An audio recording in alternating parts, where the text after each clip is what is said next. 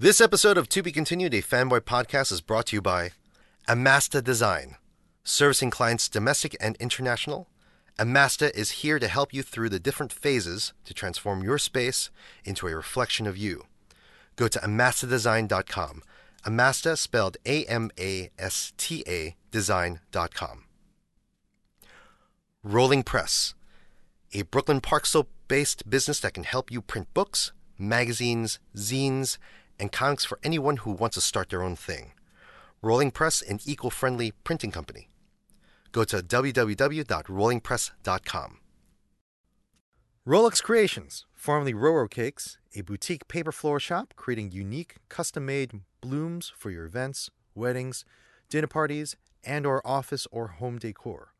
Check out Roluxe Creations, spelled R-O-L-U-X-E, Creations, on Instagram and on Facebook. Pancake Studios covering your audio recordings, production, mixing, and mastering needs. Pancake Studios, set at the heart of Brooklyn, also happens to be the home of To Be Continued, a fanboy podcast. And when we started the podcast, Jonathan made a home for us here and continues to produce quality. Whether you're a musician, filmmaker, working in media like podcasting, look no further than Pancake Studios. Go to www.pancakestudios.net. To Be Continued is an adult podcast for adults by adults. We may talk about superheroes, sci fi, comic books, and all sorts of similar crap like that, but we may use adult and frank language when we do so.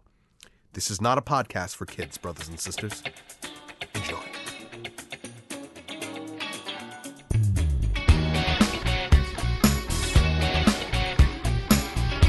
Welcome back. This is To Be Continued, a fanboy podcast covering your fanboy passions. You're not going to learn anything, but if you stick around, you just might have some fun. And we're going to have a Wakanda lot- forever! No, that was the last Oh, episode. Gentlemen? Question mark? we, uh, Miguel and I, by the way, that's, uh, I that's told Miguel you to get Velez. it out of your system, but Miguel Alejandro Velez. I'm Edward Ng Yes. here at Pancake Studios with Jonathan Vergara. Yes. We walked into the studio this morning, and uh, Oh, we had a pre-show. I usually show. greet Jonathan with the Oh, with, yes. the with the mirror mirror salute, Yeah, an Imperial Star Trek Imperial mirror mirror salute. right? And then Jonathan says, Gentlemen? Question mark? "You had to wait for it. You had to wait for it." I have to pause. Uh, uh, John, you said that that was a, a Marx Brothers routine. Yeah, that was part of, uh... You bringing it back? Well, you know, Groucho said a lot of things. I- I'm Yeah, no, John. yeah, the truth is, John is a John is a big. Uh, he's a big uh, Marx Brothers aficionado. and a Beatles aficionado. He's uh, but yeah, you've you've talked long and often about how much you love Oh the yeah, Marx Brothers it's and a big they do. part of my childhood. I watched a lot of those on uh, VHS. My dad would uh, They stand the test of time. They do. VHS They're, they're just, last. They last. No, not VHS. And, and- and the get Marx this. Brothers and their humor. I think the Marx Brothers are completely genius. Three Stooges, don't think so. I, g- I- they are I what like they Three are. I, I, I honestly, I, I- my dad was a gigantic Stooges fan. Uh, we, we, they were a huge presence in the household. I, I could go on and on about them because It's it's they- an Elvis and Beatle thing. They're both amazing. You know, that's They're not. both There we go. Yes, exactly. They're both. but- they both have their strength. but They're some about the, people uh, just gravitate like to one to the yeah, other. yeah. I think but that they're the- both can stand on their yeah, own you know what I mean? Yeah, Did someone Uh, say Beatles? yeah. Somehow I have uh, the. Uh, din, din, din, oh, what is, how's it, how's it, how, I never, I can never remember how that song begins. What song? The the Burning Love song. Burning Love. Din, din, But te- temperatures rising. Oh.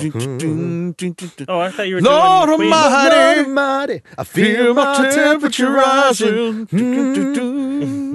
I don't know why I'm just obsessed with that. Maybe it's because it's a Shazam outfit, which, by the way, Wow, yeah, tie-in, smooth transition, smooth transition. true, smooth. If- that, by the way, that's that's Have gonna you be a- seen- that's gonna be another show we have on later on. It's gonna be called Smooth, Smooth Transitions. Transitions. All Hey right, there. it's ten oh five. I'm, uh, Don Cornelius Hey, Jr. this is Kiss 105.2. smooth, the smooth transitions. But you were saying before we got off track here, Shazam.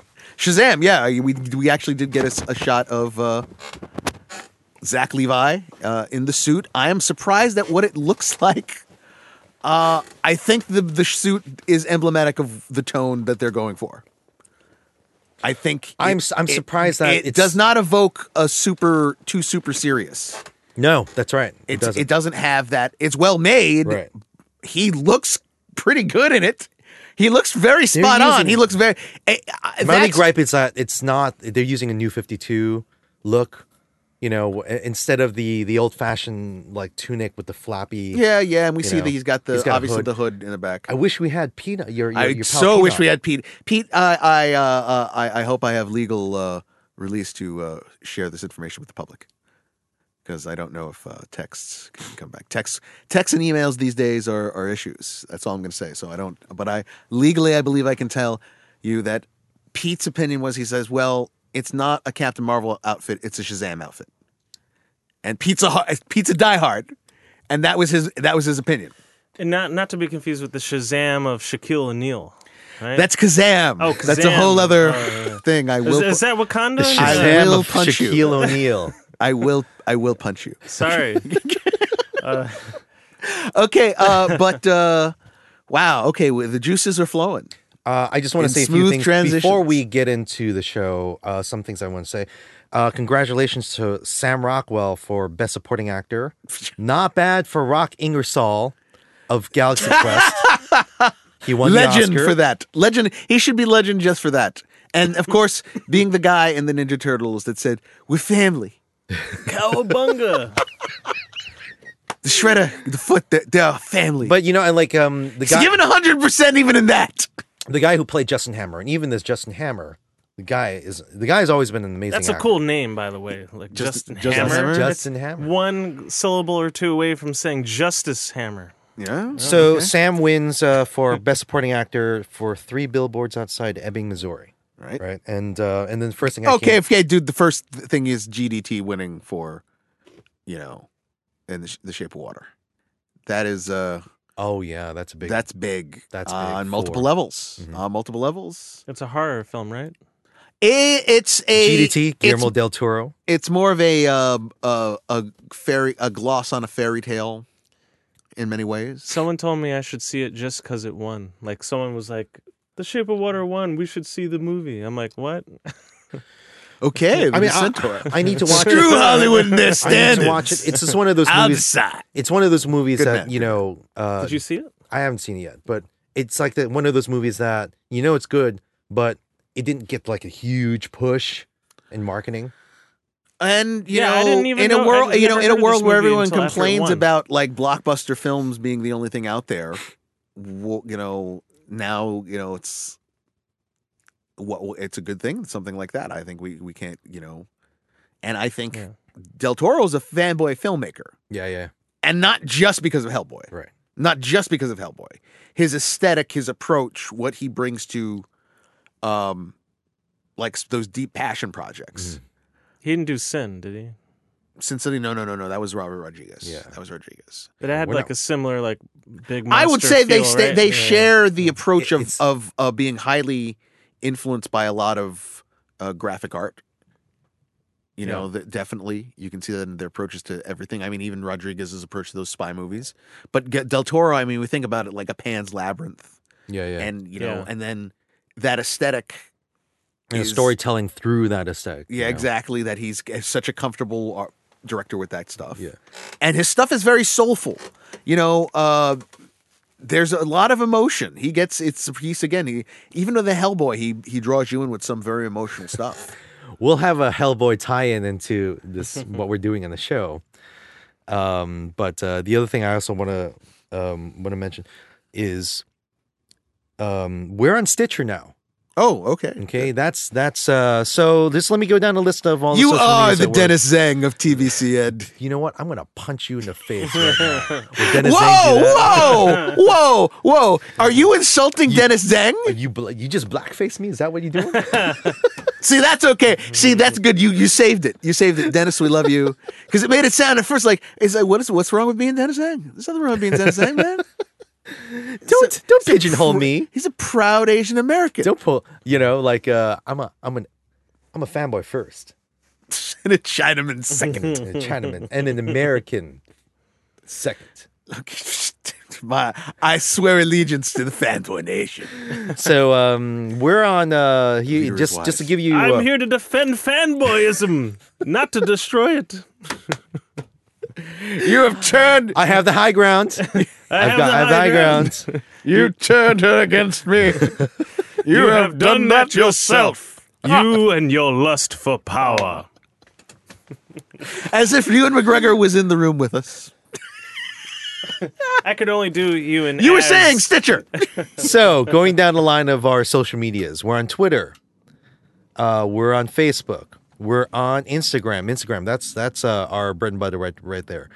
Uh, we're on Google Play. We're on in, Tune In. And finally, we just got up on Stitcher. So uh, there's hopefully more to come. We're Enjoy. we're hoping to How come you launch on YouTube. How come you haven't some point. launched yet on his the site he wanted us on so badly? browsers. Browsers. We might just very well be. It's like you know what? I- we- I think I'm just gonna look up. Duke, you be know continued they have. Family Podcast. It's a sad. Wow, they're It's on- a sad thing that to say that. eh, Brazzers as a production entity has better production values than we have, but they do. They do. And that's why we'll never be on there. We can't compete with that, Ed. That's impossible. They are one of the largest charities out there. Is that the? I think that's Pornhub. That's Pornhub. I yeah, think. yeah, yeah. Pornhub's the one that you're always like. Pornhub paid for all the snow removal in Bo- the city of Boston. And- it's like, it's like, wow. you can thank Meals for Wheels. Yeah, you can dude, them- them I'm not even Meals joking. You know, the, the animal shelter of Atlanta would like to thank. No, and they have Bro, you know, they now have an educational uh, portion to their website. and They're- they're and like, you know, how I don't know because no one everyone's So- using this for free. So, uh, so there's We like could a, be on the there's a- educational so you're saying like there's a stripper scholarship out there? You know, like that's like. Like I was dancing um, five days a week, and then uh, Pornhub. No, that, but that's the thing. Uh, they again, their whole thing is I- that like they. It's more. I'm about the- to graduate It's more Business School. charities you just would not imagine. again, again, it's like Pornhub pays for snow removal in Boston. What? and just making life a little better for you. and they donate Pornhub. to Planned Parenthood too. If they aren't, if they aren't, they should because I'm sure they're readily using their services. I just wanted to talk about social media. That's all. I just wanted to mention yeah, that social media. let's move on. uh, uh, uh, is you have anything else? Yeah, one thing that um, uh, once we are done here, I want to talk about Geek Fest. This is something I think um, Geek Fest, which is a festival that, that that's held in in Bay Ridge, Brooklyn, Okay. or Brooklyn. Yeah, we need to get on that. All right? Okay, all we need to get on that. Oh, You're making an official announcement on the show. Okay, good. Uh, The show is live, man. uh, uh, so uh, anyone who Howard. clicked onto this episode, as we get into the meat of it, as we start off officially, uh, knows that this is He our Baba Booey. tick Is he outside discussion right now? episode, where we will be discussing uh, the Bop, weep, dop, dop, dop, pop wee culture now. creation that is the Bop, tick. weep, bop, bop, bop, wee It's not now. fair that these guys were like two or three days ago. They're like, John, we're doing a show on the tick. I'm like, what? You give me like three days to go through like ten years worth of content, Dude, I, I was only able to go through three ep- three Were you episodes- familiar with the tick at all? Yeah, John? yeah, oh, it Oh, you was didn't awesome. I, Okay. I loved it. I loved the cartoon. I was loved- only able to finish the first season on the Am- the new Amazon show. Go through now. I grew up watching the animated, and then of course you you know we get, we went through the the Patrick Warburton show. both uh, both available on Amazon. But I was no, not the animated. The animated. no, not could- the end, but both both Right. both the uh, both the live action versions Right. are because you said you finished up on the new show that's on Amazon with Serafinowicz as the tick. Yes. and you said that suddenly it came up the Warburton show afterwards to be perused all uh, nine episodes of it. Yeah, right? and I was very disgruntled that it wasn't the animated was not on Amazon Prime, but. You go to YouTube, you just go the Tick versus. All of the titles had Yeah. the Tick versus, and you'll find all three seasons somewhere on YouTube. right. I was only able to revisit three episodes of the the Warburton show, Hmm. and maybe like less than a handful of the animated stuff. And I'm like, oh man, Rebels. To finish that up Okay, too. again, let's not yes, let's not get sidetracked. So uh this is our show about the tick. Uh me and Ed are huge fans. It's something that was kind of always bubbling in the background of the fanboy worlds. And um we really can't talk about the show without getting into its uh, creator. So we're kind of going to be talking about the Ben tick Edlund. as guided by its creator, Ben Edlund, for you know ever since uh, the '80s. You know, uh, this is a this is a success story of the fanboy world of epic proportions. Uh, you know, he created the character as a teenager, and then guided it, you know, as a property in comics that had its niche in uh, in uh, independent the world of independent comics, and it comes from a time of independent comics when independent comics were finally breaking through. This is the era that brings us the crossover of the Teenage Mutant Ninja Turtles. Uh, and then somehow he convinces them to make a animated show of the comic book, which had a cult following, and adapts it to that genre, to that uh, to that setting, and that again has more of a cult following. It's a similar. We were talking. It's kind of similar to Star Trek, where it was on for three seasons, which is damn good for an animated show. And then the Tick uh, gets rerun on Comedy Central, which exposes it to a larger audience of adults. Yeah, and that's that's actually a majority of how my exposure to the animated, right? So I remember, yeah, when you were like early college. Well, you know, when I was, um, you know, when it first came out back in the late '80s, right? Well, the the comic, the, the, comic, right? So Edlund starts this in high school. He uh, he he he pens up this satirical superhero, and who was a mascot, according to Wikipedia, a mascot of New England yeah. Comics newsletter, newsletter, just a mascot. Well, the story I have was that uh, he he didn't drive, so he had to only be taken to where his friends went, and they always went to this place, this outlet, for New England Comics, right? And uh, eventually, he's known. He his art is a big part of his life, and he creates again, like I said, this this this this mascot character that gets rolled over into some sort of special or something, and then and it gets regularly regularly right. published. And again, it has its. They said like the first premiere issue had nine reprintings. Ed, nine reprintings for a small independent thing that was in, comic and yeah. and something that was well it was a long period of time that was the other part is it built and built it the tick has that cult sheen of somebody had to introduce you to it. It's like firefly.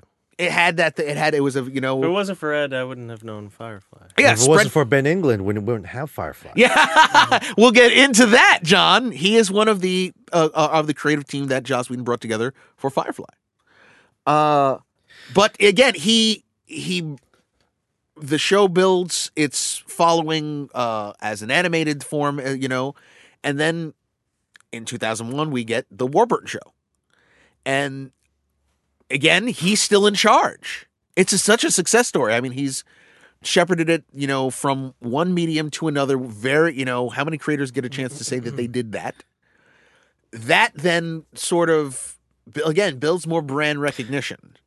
Uh, and we and was cut short. And my opinion is cut short too too soon. It has a it has a very strong cult following. Uh, and uh, then of course we've just had the recent creation of an Amazon show. Uh, and it's perfect for he's fitted into the world of streaming superhero television shows. Uh, and I'd say it's really successfully. I said to Ed before, uh, once I finished out off this uh, this weird sort of two mini seasons they had, uh, my opinion was if I take out Daredevil season one and season two, if I take out Jessica Jones, I compared to most of the broadcast, you know, television shows on it, it's one of the best things on TV uh, that would be on TV. It's be- it is better than all of the CW shows now, combined. I, I, don't. I don't. I'm not disagreeing with you. Even better than Gotham. But at the same time, I needed to like, for me, for myself, I needed to clarify. It's not high art concept, but the satire is something that really hits us. Like it hits. I people, would say that if you if you consider you the Venture Brothers, which a, a, if you consider the also a Ben Edlund's part had had, had co-creation. Done, he uh, not co-creation, but he worked on he worked on the show, and um it's the sort of thing where if you consider if you consider the the Venture Brothers, you know, doing something brilliant, I would say the Tick Show is doing something brilliant. This Tick Show with Serafinowicz, um, I think anyone who had any apprehensions, because like I said, the fans who like the the the Tick live action show with Warburton love the live action show with Warburton. Yeah, I think it had in that sense maybe big shoes to fill. by the way, there's also the tie-in with Venture Brothers because Warburton does the voice yeah, well, right? exactly of uh, Brock Sampson. Samson. Brock Sampson. Boy, ah, you got a Samson. podcast No, no, here. Samson. Ah, Venture's Swedish murder machine. The Monarch. Um, but it's. I think it's rowing the same hoe as that. Uh, this show like- creates a whole world of satire and parody of everything in the superhero world and is doing it in the way that a Netflix version of that would be because it's very adult at times. Um, it doesn't pull punches with certain things. Like I said, it it they work on it dramatically. They want you to be invested in these characters. A character like Dot, who was nothing, uh, you know, from the cartoon series, is honestly, you know, now this interesting character with her own arcs and uh, you know storylines and yada yada yada. Who would have thought? Uh, and I think they've pulled off their first arc really successfully because one of the things about it is is that it's true to the Tick franchise as a whole is that Ben Edlund has created this character, and yet the Tick never changes. The Tick is the Tick in every single version. He's he doesn't adapt. He is unchanged. He's the unchanging element. Pretty much. He's, He's- pretty much the same every time. Yeah, Warburton performs him differently than the, the you know uh, the voice actor on the cartoon show than Yeah, Sarah you're. Is doing. If anything, the um, as far as the dichotomy with those two characters, uh, you can't have Tick without Arthur, and, and then vice versa. You know, the um, the story is very much about Arthur, but the Tick is there. You know, Right. Yeah. Right, And, so- and I think the it's something I, I think you would say the first aspect of anything with the tick. Yeah. And I really I really think this is that um doing it best, the tick is he's just there. the real drama the, because he's oblivious to reality. He's oblivious to reality, so he's oblivious to change. So am he's I. oblivious. yes, okay. Yo, here's the problem, chum. You see, you're on a first name basis with reality, whereas I have to call him Mister Reality, and it just gets them all one cut out. but in reality, it's about Mother Destiny. Yeah, Who's a yeah. jealous Again, bitch. he's the, he says the exact same thing. His lines are of the exact same sort. No matter how whoever's performing performs it, it's still in the same mode. What has occurred as it's jumped from uh, media, different media and, and different genres and different settings, you know, of of entertainment is that the everything just gets more fleshed out. Uh, I would say after three seasons, yes, that was the whole thing. The tick is just there. Arthur's the one who goes through some changes. He gains more confidence himself. He gets a girlfriend. Yeah. You know what I mean? He's the one who actually goes through.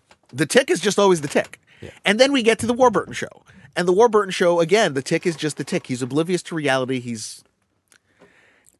As the show went on, you could see every episode, a lot of episodes anyway, revolve around Arthur's issues.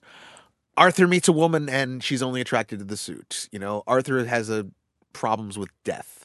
Arthur, this it's egg on and well, on he's and on. he's the he's the sad sack. I, I I'm an accountant. By the way, him, I'm reapplying for a job because he's out of the superhero business. right, exactly. You know, and like yeah, it's like uh, well, I've done this and that. He's in he's in the employment office. You know, that's who he is. He's he's he- the everyman. Arthur is very much an everyman. Uh, that's the mode you you get him in as you know. In, but in- you see the journey. You see the journey but, from but the yeah, everyman and then we get into, to the Serafinowicz show, and Arthur there is they're giving him a compelling backstory and an, a real arc. Mm. He's still a nebbish. He's still afraid of you know blah blah blah. Right. But he's taken on this responsibility that he wants to. He's a good guy. He wants to do. But again, they've given now it's like this weird. And again, it's still over the top crazy. My father was crushed. You know, by the uh, the, uh, the what- terror. the, by the, when the terror killed the the the uh, Flag Force Five with weaponized syphilis. I mean, come on. Uh, So now you're focusing a lot right now, Mm-hmm. specifically on the Amazon show, right? no, no, no. I'm saying uh, what I've really. I'm talking about the, how Edlund shepherded this through, and you what you said before. I want to repeat for the audience. What you said to me uh, when we were discussing it a couple of days ago was you said, this Here's a wa- project that Edlund uh, Edlund has pushed uh, through like generations of executive So producers. three generations Can you of imagine, executives. Yeah, He's can you gotten- imagine he's like an, them an Amazon, an Amazon executive who wasn't even born when the animated Quite stuff came out, possibly, right? You quite know? possibly. and um, but being able to push this idea of like, oh, it's a superhero satire. It's like, hmm, okay, okay, and yes, granted that, Amazon, The isn't that Jeff Bezos? Yes, yeah, that's Jeff Bezos. yeah, but like the animated lasted for three seasons. The Warburton show only didn't really even no, even one. yeah, yeah, and and then you have here this for a Amazon- variety of reasons. For a variety of reasons that some Yeah, of yeah. were not even necessarily um, based on its popularity or anything. Although it didn't. th- light that's its just a marvelous Uh, uh, you know, the part of the Warburton this. show's issues was that um, it was around the time of a strike, Ah, right, right, right. and Okay. they were changing production times and yada yada. Um, I'm not too familiar with it with the tick, but I do remember fondly remembering uh, coming home once in a while watching the live action one from decades ago. Well, well, you know, it's 2001, eight Yeah. de- yeah, Yeah. almost two decades. It's- almost two decades. We're clo- we're closing in on it. Yeah. I wanted to say that a lot of what Warburton and Serafinowicz has built upon, you can't have that without this guy Townsend Coleman.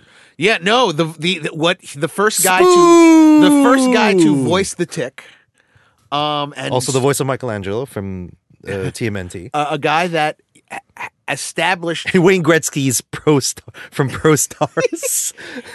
the life of a voice actor. But Co- uh, Townsend, who also appears in the Serafinowicz show, of course, as uh, as the dog author. Jesus God, think about that.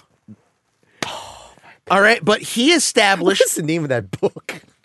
he he established the the template for what the character is and it hasn't necessarily been replicated in its entirety but you know the spirit of of what i think edlund's character is supposed to be is there you know this totally naive superhero trope in living color who is incredibly enthusiastic, always upbeat. Uh, and the existence of this all is simply to poke fun at the world of, of superheroes. And that's the other part of it. Like I said, the tick is simplistic. The approach, the, the idea is simple. Right? Superhero parody.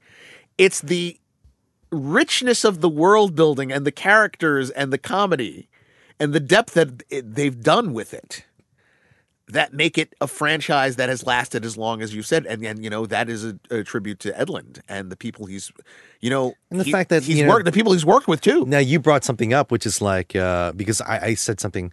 I don't know if Edlund is swimming in money, but then you brought him like there was a Burger King, McDonald's. Yeah, there were some tie-in. fast food tie-in things that he did. Uh, I think Carl's Jr. and uh, Taco Bell. So I mean, but you know what? He's proud of. He's very again. He's uh, he is this incredible story of uh, a guy independently making it. You know, by making good choices and sticking to his guns. And he said, you know what? He was very happy that the Tick built its audience by not doing what happened with TMNT. He doesn't feel that he has really watered down what he's selling. Uh, and I, I'll get into that when we talk about the animated show, and I agree. And he says, well, it didn't, you know, it wasn't made to sell toys. It's not that. That's not what it's about. I'm. I want to produce a well-made superhero satire parody, what what have you, and he succeeds every time. And you know, it's it's it's this show, the new Amazon show. I will say, uh, like I said, I compared to Venture Brothers. It's a live-action Venture Brothers. The Tick is there. He's always the Tick, but they've made a rich world with a rich mythology all around it. And I mean, uh, Hold on, I, I've got a. Are you Antonio? Antonio Antonio, the Uber driver. again, again uh, overkill. A perfect example of something similar to Venture Brothers, where he's not the main character. There's a supporting network of characters that they develop both comedically, but also suddenly you're like, wait, am I supposed to care? As I always say about shows like Archer and the Venture Brothers, I, I always wait. uh, do- What is it? Do am I, is this nonsense or am I supposed to care? If you want me to care, I'll care, but don't like have contempt for the audience and and like make fun of the fact or draw things out because you know you got me to care, but you really don't care. You'd say, no, it's just all nonsense. Don't worry about it. And it's a pet peeve of mine.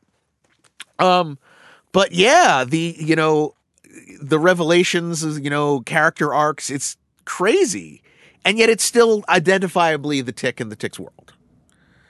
Uh, even uh, even just adapted to like the modern day. So um, I'm, I'm I'm killing myself trying to figure, trying to remember the, the name of the book that Midnight wrote. there was, and I, and it was on that day that I knew there was no God. there was only Dog. dog. I'm just a regular old, intelligent, talking dog that can fry people's brains with my mind. Uh, so yeah, Townsend, he like you said, voices makes that return and and voices Midnight Which- slash Onward the dog. yes, onward, who was Christian dog. soldiers. And where you know one of the great Companion. scenes is where him and um, Overkill have that argument. Says, no, no, no, you are just a mascot, sidekick, mascot. Again, it goes, and you know what? That it can go to that level of nerdy kind of humor, but then still do a like, You did- the dude, hu- the scene where they rescue the bus is actually pretty well done. I think the last episodes where they confront the giant naked guy, that's as, as that looked as good as anything on the CW. in all honesty, in, in terms of effects. So it's very it's passable. It doesn't it's not cheesy. You can buy into the world. They they're I mean they've got subplots and arcs and everything. I mean that you know especially late in the season that suddenly you were like what's going on? Arthur's stepfather, they got deep with that. They they left a breadcrumb there. Was- uh, so uh, what, what do you want? What do you want to sort of tackle? Like Uh, well, again, I, we again we'll start off with the all over comic, uh, and sort of uh move on from there. because this is just one of those subjects that you know we can just go on and on. yeah, yeah, yeah. I was yeah. saying like, oh my god, the characters for the the Tick universe, you can have just twenty minutes. Just Yes, about talking about just on them. a list Just of go them. down a lo- down the um down do the do that just out of for fun. Just to give give me bring up a list of the ticks. Um, you know, tick let, let, let's take the from the animated. You know, you have uh, Which was- Chairface Chippendale, Uh, yeah, he had been from the comics though. right? He was from the comics. Oh, you mean from just generally like yeah, uh, just general. Just give me a list of the characters that are con- connected to the tick. Uh, I, it's um the Terror is one because the Terror is played by the great Jackie Earle Haley in the in the new Haley show. in the Yeah. new show, uh, and you see him in in all three. well, I'm thinking of I'm thinking more of things like Screwhead or the Crease, Baby Boomerangatang, Sarcastro, Well, uh, I- I'm just I'll the just go down. Civic Minded Five. This is- these the are the char- four legged man, This is the characters from like um from from the comic books. I'm just gonna name them out like Blitzen and Eclair, The the, two Ant, French superheroes. Barry Hubris, aka the Tick. Okay. Big Shot, the Cape, the Cape Wonder, aka Car- Clark Oppenheimer. yes. Crime Cannibal, aka Keith Donner. Fish Boy, the Lost Prince of Atlantis. Four Legged Man.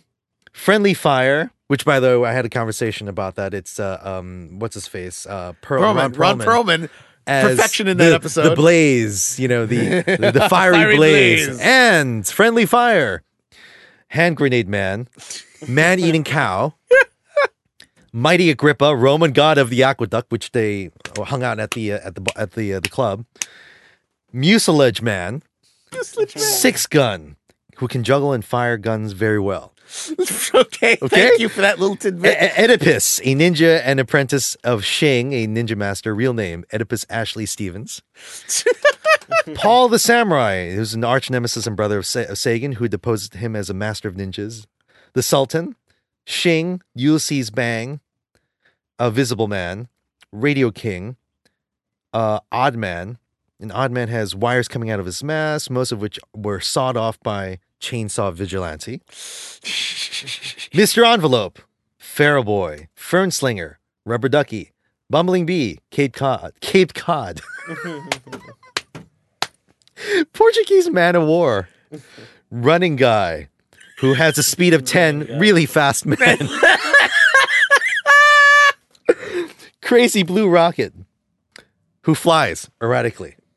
Okay.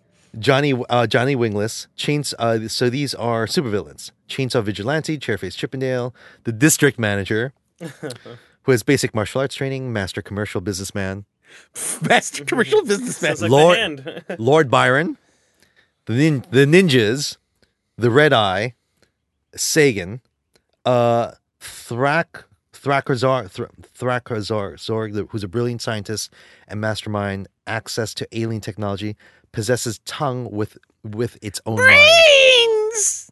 I want to have some brains. That's what the tongue says. Cockroach, He lived next door to them. the Red Scare, Candyman, uh, Underwaterer, Fuzzy Person, Toy de Force, the Praying Mantis, Lumberjane, semi semi billionaire. okay, and of course, I think topping off the list would be characters uh, that were more developed uh, that we all know. I haven't gone through the superheroes. No, no, no, no, no. We'll just yeah. Uh, uh, of course, uh, Die Fledermaus, who morphed into Batmanuel, uh, American Maid, who morphed into uh, Captain Captain Liberty. Right. My doorman, my doorman senses are tingling. Uh, which, by the way, do you know why that was? Why there was that change from Batmanuel and American No, why? Apparently, I it had something to do with rights and Disney. What? Yes, Disney acquired the uh some something to do with the broadcast or whatever rights of the animated show, and so they did not want to end up paying them some sort of uh, Oh. royalty uh, on that. And Which is in such a the, next shame because- adaptation, yeah, because I know they're I like love the the Die Fledermaus. Die Fledermaus is a character from the cartoon uh, that you just they, he just gets better as time goes on. Episode to episode, the comedy with him gets stronger and stronger. I mean, there's like one episode where like there's uh, uh, plants are mutating or whatever, and so they go to they see. I guess like a an emergency room, and like all the superheroes who have been injured in this situation, and they get to Die Fledermaus and his arm is in a sling, and he goes, I don't I mean, I wasn't even involved in this thing. I was just standing around and this head's just attacked me. Where are the cops in this city? Uh, I know. I, I just want to just go through this. We Just really. really Okay, all right. Uh, We're we can't we can't just do a list. Big Shot, Big Polar Bear, Blowfish Avenger, Crusading Chameleon, Captain Lemming, uh, Carmelita Vados, uh, Corduroy Corbo- uh, Cordoba, Doorman, Earthquaker, Eclair, Fiery Flame, Fishboy, Human Bullet, Jet Valkyrie, uh, Mighty Grippa, Plunger Man, Rubber Justice, Sa- Santa Claus, Speak, Captain Mucilage, The Carpeted Man, Feral Boy, Four Legged Man, Jungle Janet, Jungle Janet, Captain Decency. You're having a little too much fun there with the list. I am. I just these these are just anyway. All right. All right, so right um, again, getting getting back to And the us. same the same the same case can be made with uh, uh American Maid and Captain Liberty. Right. Yeah. That's again. That was the whole thing. Is they they couldn't use them because uh, That's a uh, it was a, a Disney thing. But I, again, the versions they gave us in the show were were fantastic. So again, you know, the person we really have to talk about is Ben Edlund. Yeah. Who um, in '86 uh, he creates the the tick because, like I said, he was essentially young kid, didn't have a car. You know, friends hung around the comic book shop, and launches that into a comic that is, I would say, niche at the time. Now, niche in a time where independent comics were exploding, and comic book shops at the time were increasing in number. Yeah. You know, we all, everyone talks about the bad times of the '90s, This but is this is pre. this is before that, and there was actually Yeah. a buildup. The, the, there was, there, you know, more stores. Uh, I think that there was a cachet that was starting to acquire to the fanboy world. It's like, what are you doing, man? "Ah, I'm hanging out at the comic book shop. Yes, it's still lame and nerdy, but it's cool and lame and nerdy. It's something everyone does. And also within that culture, it was very much like you know, I ain't gonna read like DC or Marvel. I'm gonna go with like yes, Eastman I'm- and Laird's I- like like TMNT. yeah, give me a yeah. I have one heavy metal. Right, Uh, you know? you know, I'll have one. You know, All of a sudden, like comic shops were like wine shops, you know, for guys like you. and me, Faust, man. I would give me the Faust comic. you know what I'm talking about, mother effer. Yes, I do. You know what I'm talking about. okay, so it that was the world that it, it, he had started it in, and it became right place, right time. Again, with the build up of superheroes, you need something that deflates it. You need something that talks about the absurdities. You need parody. You need Mm-hmm. satire. It's got whatever is popular is always going to But he was pretty bring much a like counter reaction to it that it takes that form. Edlund is pretty much like a kind of a wonderkin um, at the time. And how, you asked me how I found out about him, right? And it was from Starlog magazine. Like they ran a piece on him. It's like here's this 18 year old. I'm like, what? This 18 year old. And and and he comes up with Creator- creator Like, What the hell is this? This is kind of weird. It's and the tick was kind of uh, the the the drawings, the the art for it was kind of very um, unrefined. Yeah, and and also It reminded me of like a um, cartoony in the best sense. yeah, it reminded me of like he has they- a certain aesthetic that actually did transfer very well into the animated version. well, it was just one of those things. it was where already this big outrageous looking thing. On one page. There'd be like a gazillion characters, right? They, they- like at any given time uh, in, in the comic books, and it reminded me very A much a lot of when- background jokes and things. Yeah, when they uh I don't know if it was what the whatever where they took a Prince Valiant and Asterix Segal and it was just one of those lampoony sort of sort huge splash splash of pages, splash pages and yeah. that was pretty much what the tick was to me you know um and I didn't buy it okay. because it had a certain level of popularity though, and again, it was a, if you were in the know, you were in the know, Right. And it was on the strength of that that he was able to then, you know. did you own any Did I what? did you own any Did I own? I read them. I didn't own them. okay I know, like again, you you you mentioned some characters that I was familiar with, like his Oedipus, who was his take on Elektra, um, uh, Carmelita, who was originally from the comics, and I remember reading again. I remember reading it. There was this whole. He had her in the background for a while. It took a he, the. Uh, I do remember the, the an issue with, of the tick, as I believe I don't believe it was as regularly published as any other things. Uh, that added to the cachet. There was this like uh, when's the store going to get picked up? Oh, the new one's out. Oh, thank God. How? How you know? You're you may not. I don't think that he produced them on a monthly monthly basis. right Uh, you know, Right. but that was fine uh, enough. The the the the comp was popular enough to have spin-off said. Uh, a lot of those characters you talked about, Paul the Samurai, uh, Chainsaw Vigilante, they got spin-offs. Man Eating Cow was a spin-off. Uh, a lot of them written by a guy named Chris McCulloch. Uh, McCulloch uh, uh, goes on to be a force behind the Venture Brothers. Uh, do we so- want to get into Venture Brothers No, we're not going. to But uh, this is definitely uh, Venture Brothers takes a lot of it. Is they say that's their influence. You know, um, and again, similar to the Tick in that it's a loving parody by guys who know all the tropes of the genre, but who again know how to play up the absurdity Right. of it all, right uh, and consistently make good comedy from it. They you get great laughs from the, both both those uh, both those properties, and that's the thing. He takes it from comics,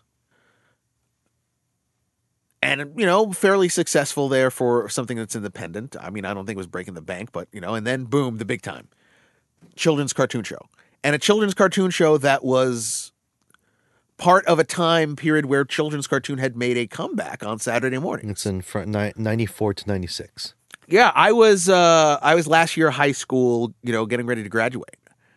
Uh and having worked at a comic book shop, having known, you know, of the character, I was really excited because we were getting those properties. Batman the animated series was was a staple.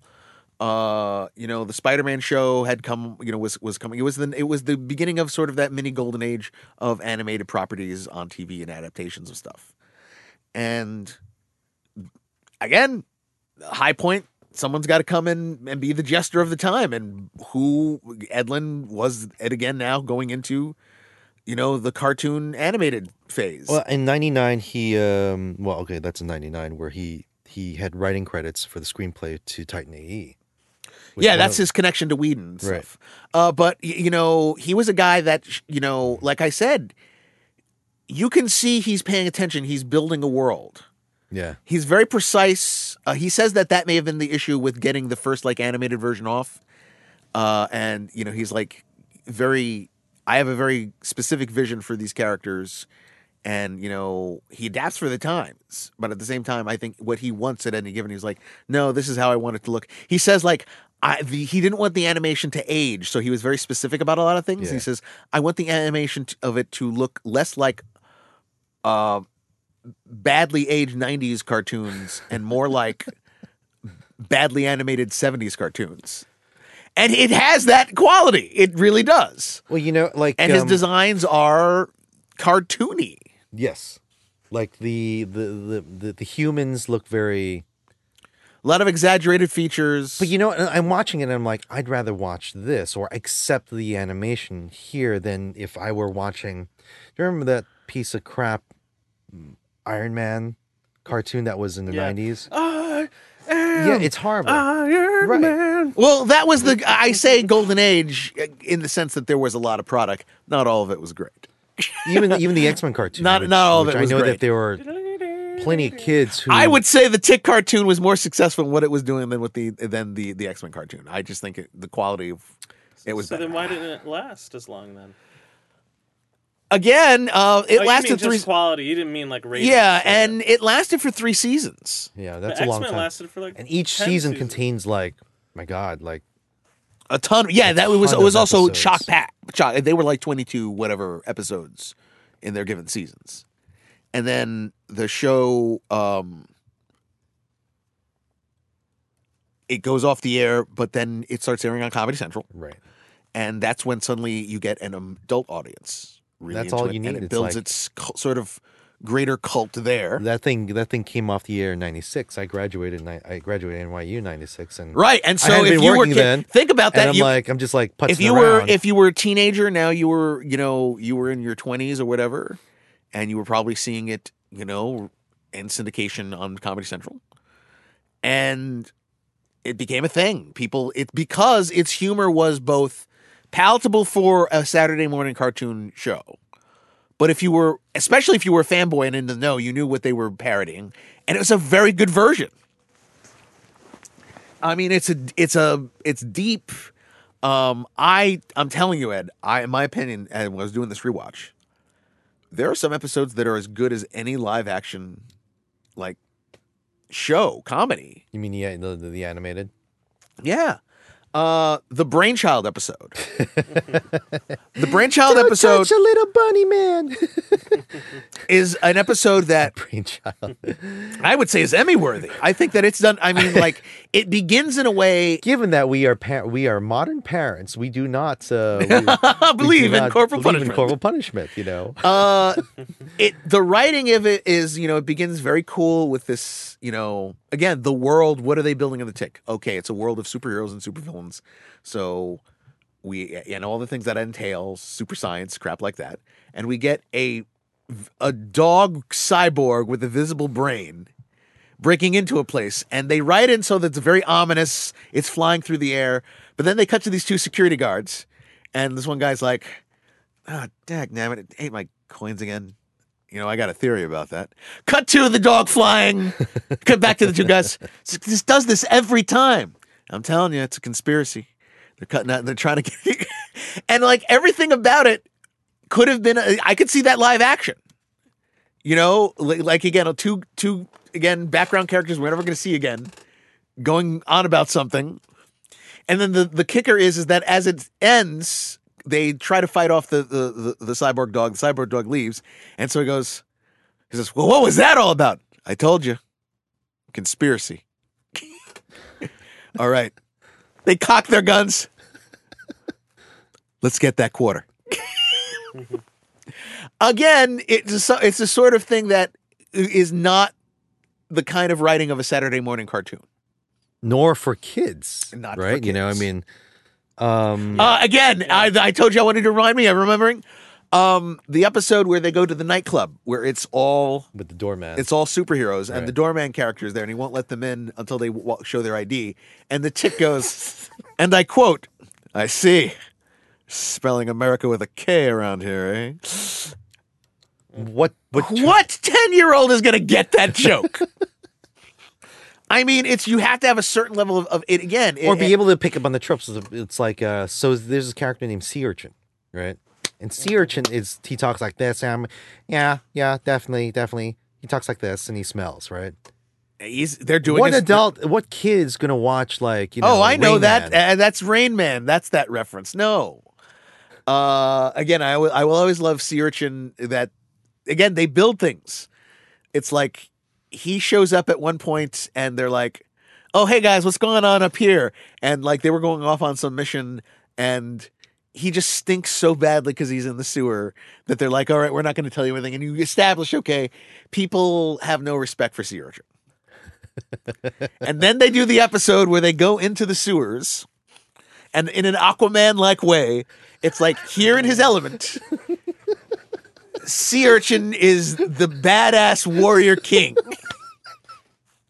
He has got a whole subplot of things you don't know about, some sort of relationship with some underwater sea, uh, some sort of uh, sewer like sea Amazon woman. He knows all the things that will get you killed down there. Uh, again, brilliant. They were building, you know, they built that world. They fleshed that world out.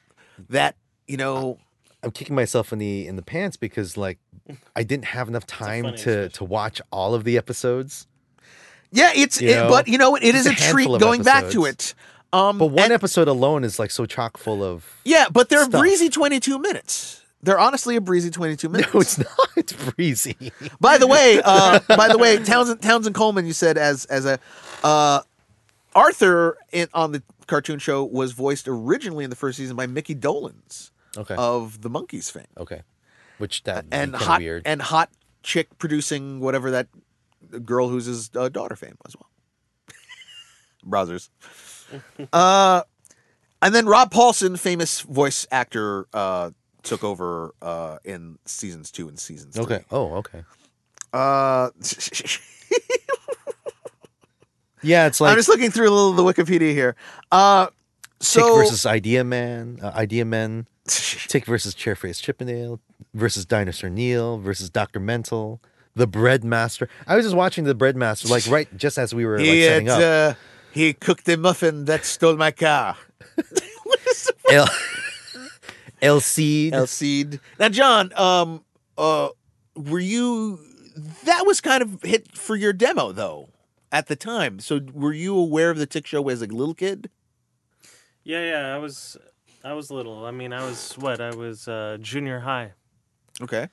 and uh, I watched the live action one here and there. I would come home. Oh, but now, but but the And, cartoon one is what I'm asking for. Did you ever watch the cartoon when it was for like first run Yeah. on Saturday mornings? I, I did, but it, you know, being a little kid, like you know, like what what years we're talking? Like, Wh- It was 19, 94, 96. 94 to 96 was when That's it was when, and first then run. Yeah, and then yeah. of course it goes into syndication, right? yeah, So- yeah. So like, like yeah, too I young, probably, too young for you, But I or probably watched it and then and then watched Spider Man. You know what I mean? Yeah, okay, all right, yeah. okay. Just so a like for me, like as a little kid, it was just, and it was entertaining. I remember watching it though and not turning, changing it. I forget you Uh, were born in eighty. I was born in. Uh, I'm 22 years old, guys. Yeah, okay. Just so you guys know, uh, I was born in um, 92. Born in ninety two. Oh, no, I you- wasn't. I was. Oh, 88. psh, fuck you. All right. Moving on. Moving on. Monkey wrenches and all the rest. No, I just I can't re- reveal my real age. you know. Anywho, ha. But what, um, I, what I'm getting at is that you know Saturday morning cartoons are very different for for someone like your age by car- comparison to someone like us. when we well, bu- and that period because we were already, Yeah, you know, and then like today, growing there is up, no we such were thing young, as we were, getting we were we were we were young adults right. during that period, and uh, I said one of the things Edlund does is he he fits this franchise into whatever it needs to fill. Yeah. and he fills it up in a you know he oh Saturday morning cartoon it's going to be that it's still going to have the flavor of the original essence of the comics and the characters he can as he conceives it. But it's you know it does what it does. It's a, it's a, and it's an effective Saturday morning cartoon uh, that I says like again I would put up with uh, a lot of uh, maybe some live action stuff. Uh, and again, there's something about the the idea of his quality control of working with the right people. And Fox and Fox Saturday Mornings was where it originally aired was a, at that time one of the kings of that. We can quibble about not liking the X Men cartoon, but there's no denying it was a hit, and there's no denying that at they they dominated that period I- with their with their blocks of you know animated fare that featured a lot of superhero characters. Spider-Man, Batman, and you know, uh, uh, what was the other one? Spider-Man, Batman. They had a few. They, I think they did the Silver Surfer, Okay. All right. uh, X Men, of course. Right. So is the this, was a lot. Like, this was whatever. a lot. They, they were competing with WB too. The Animaniacs, Superman. Yeah. right, was on there. Well, that was later. Actually, that's later because again, WB when WB becomes its own entity, because this was before that. Uh, they I thought they, They- were their own no no no no no since like the 30s. no no I no remember no the no, no. frog and the WB. Yeah, that was they took that from that the, the, the 1950s uh, cartoon. Anywho, uh, I was just they they when they became their own entity, they started broadcasting new versions of Batman, which is where Superman, the animated Yeah. series, comes on. Superman the animated series wasn't on Fox; it was premiered on WB. Right. Um, so it was again a height of that era, and he worked with the right people. And now we get to the Warburton show. You have, you have something to add? Ed? Yeah, and that's I yeah, what did I say on the bride here is that Edlund without Edlund, right. there really is like I'm gonna argue this, right? This is me. You don't get the genre that you have today. You know, because of so many things that he's had his foot in over the years. Well, if you were gonna get, we'll we'll. That's I know you what you're getting to later on because we're still we're still he's he's he doesn't do what you're talking about until a little later. okay, okay, fine. All right. So essentially, uh, in 2001, he again works with the right people because again, this is what occurred to me about the the TV show is that Barry Sonnenfeld was very involved in its production and creation, and Sonnenfeld was a guy who at that time had a lot of heat going with him. Uh, I, I was just looking at. I just happened to look at the um, the trailer to the original Men in Black uh, the other day, and it was interesting that they touted in that it was like, and from Barry Sonnenfeld, the man, the mind behind the Addams Family, And the Men in Black trilogy. and And Get Shorty. And you know what? He was on a roll. There was a period where Barry Sonnenfeld was, and he is the right kind of guy when you think about it to be involved with the tick. He has a very quirky sense of humor. Well, he him and his work with the Coen brothers. he's again he's a guy that is it's it's right up his alley and so we get the the warburton show and I, i'd like to ask ed when you when it was first announced and you knew that it was coming on so um was it something that you had to see like it was like when it was first announced When I when like, it first announced, i'm gonna watch this or was it oh that's interesting they've done that but you never got around to see it Uh, I if now what what year there was a the 2001 to, uh, 2001 2002 right? I think Firefly was about to come out. I believe you know we had met around that time, but and then when it came out, I go, oh really? They they did a live action. This I don't know how this is gonna. It's got putty in it. really that gave you right? pause Yeah, because and it's like, how are they gonna put turn this into like a live action? And then I was like, I gotta tape this thing every day, uh, every week.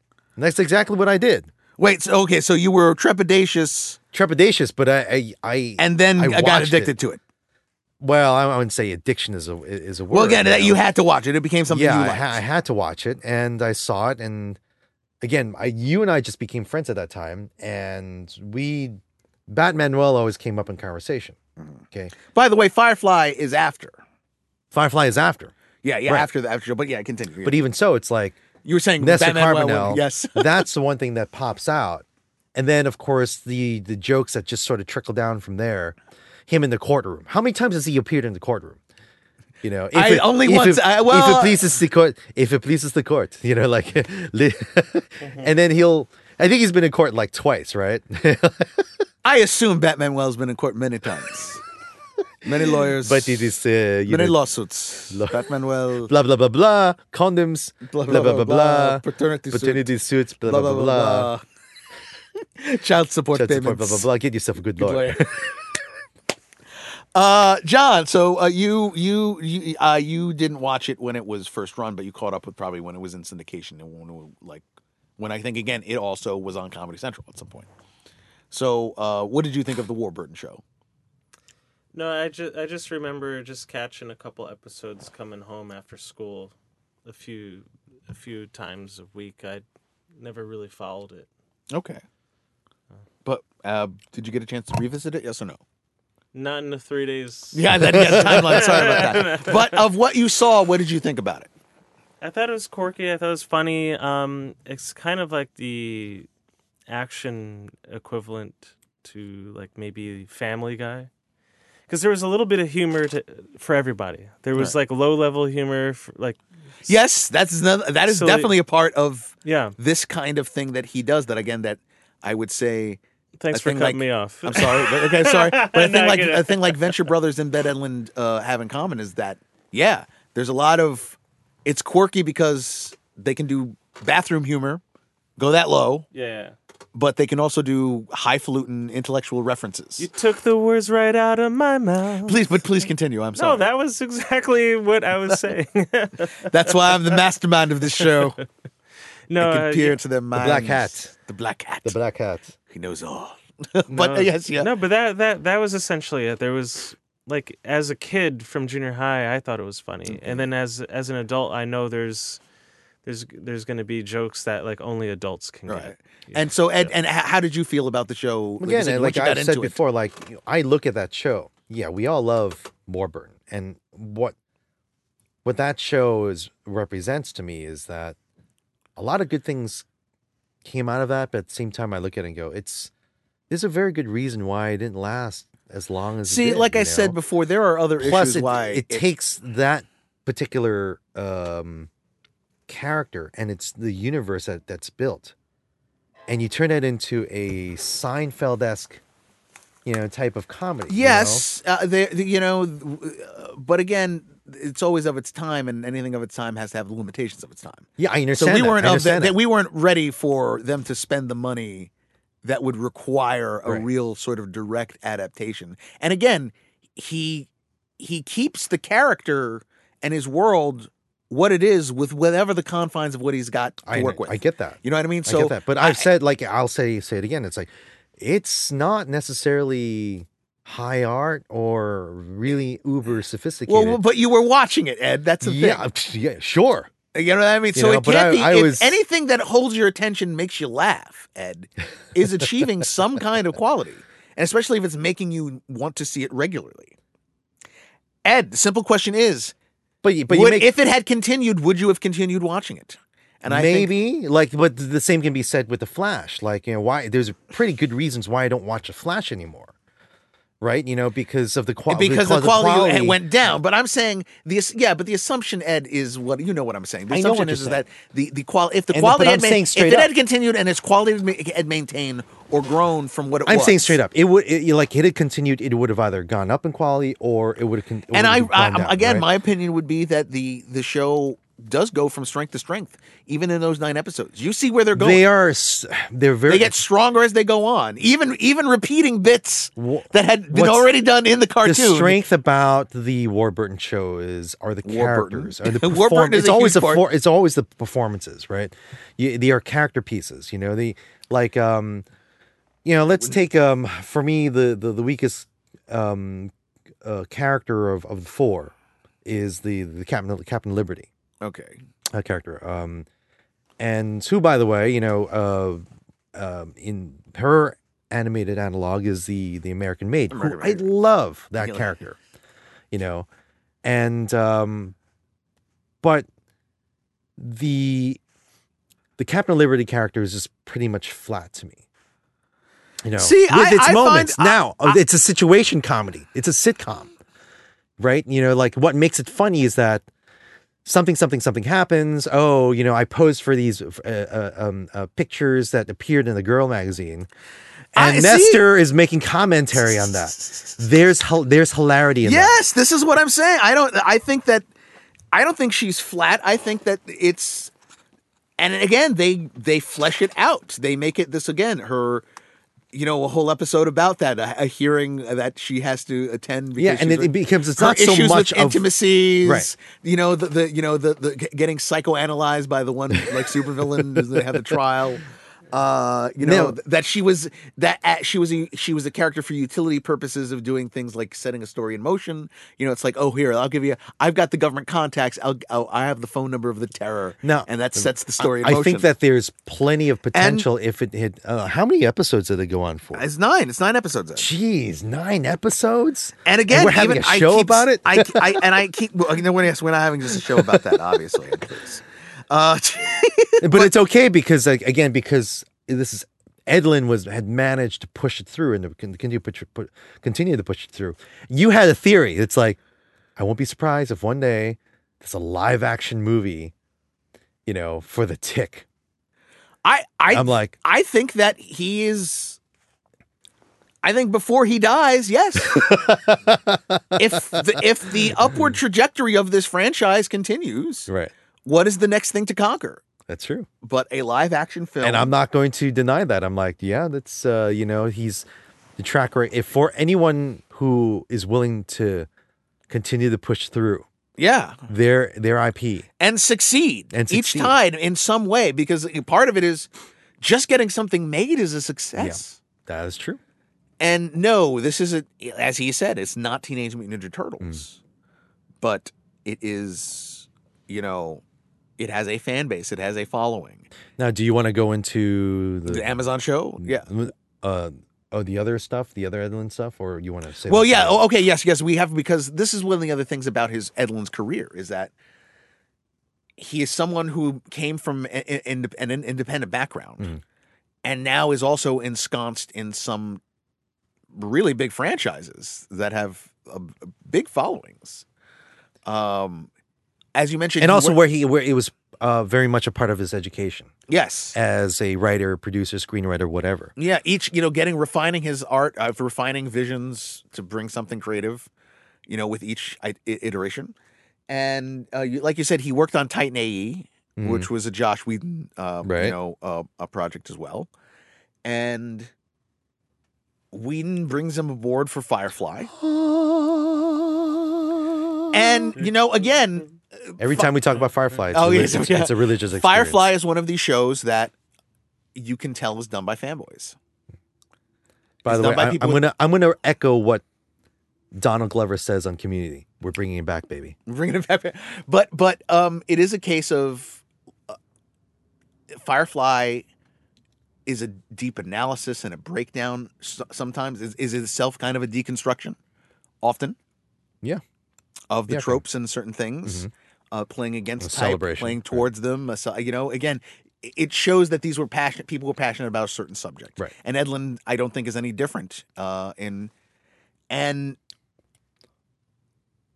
obviously, I think working for Joss Whedon is probably a a workshop in in itself of you know how to create worlds, how to create compelling characters, um, how to have sharp dialogue, and you know a sharp How to be sense of the story. defiant to um, industry industry captains. A- a- Right, and, you know, and how to forge your your own vision. I think Right. obviously there's you know uh, he ends up working for uh, the television show Supernatural, which has a gigantic following and has been chugging along for over a decade. Uh, he was involved with Angel, He was involved in Angel. That was another thing he did with Whedon. Um, Uh, Venture so- Brothers, which get know, Venture Brothers. still scratching my head when the new season's coming out. I keep telling you that the, the, they, what they should have done is it should have been they should have traded in and out Rick and Morty and Venture Brothers. when one is off, the other one's on. When the other one is yeah, but yeah, they, the Venture Um, guys are. he wrote one episode of Clone Wars. Uh, yes, yes. He uh, co-executive producer uh, wrote two episodes of Gotham, which you want to talk about relevance in t- in, in contemporary times. Like he's he's he's working today. You know, what I mean, This is what I'm saying. Call me the working man. And uh, oh, as as Doctor Venture would say, you know, I'm I don't I'm not sure if you're ready for this prog rock stuff. yeah, you Yeah, know I'm what I'm talking this. about. Dee-dee. This stuff will, uh, you know, blow your mind. blow your mind. Uh, but um, so now we get to you know uh, him still shepherding. Now he's getting work. He's getting all of this experience. And what have we come to in the, in this current age? Where the current age is streaming television over the internet. And by God, he's conquered that as well with this character. And in a way that is very surprising. Now, it started out as Amazon Prime, uh, as their streaming video service, is one of these shows. Uh, is one of is uh, what they do is in order to decide their shows, they have a pilot, and then they had their their subscribers uh, vote on it. Um, so here we are now at the cutting edge of streaming TV. Tick comes back, and Which- he gets approved for Amazon ordered the second season. Yes. And uh he does the pilot and the pilot works. Um the pilot was I'm trying to remember his name. Who's he's that? he's a Christopher Nolan's cinematographer. He did that movie. Oh, uh, uh, If you can just find the first season, the first pilot episode director. uh, director Wally Fils- Wally Pfister, yes. Wally Pfister. He's uh, Nolan's cinematographer, and he was for a while. People were- were expecting him to jump into the director's chair, and unfortunately, his like premiere was that Johnny Depp movie about uh, artificial intelligence with Morgan Freeman. Yeah, Yeah, yeah, yeah, So, but I you know heard about okay, they're bringing new tech. They're bringing new tech. Okay. As a fan of this thing, I don't know what I was expecting. Um, I know there are a lot of people who had low expectations. The original or- or- release or date- they, they were like they can't imagine a live action version replacing the putty version. No, I was just going to say that you know one of the things.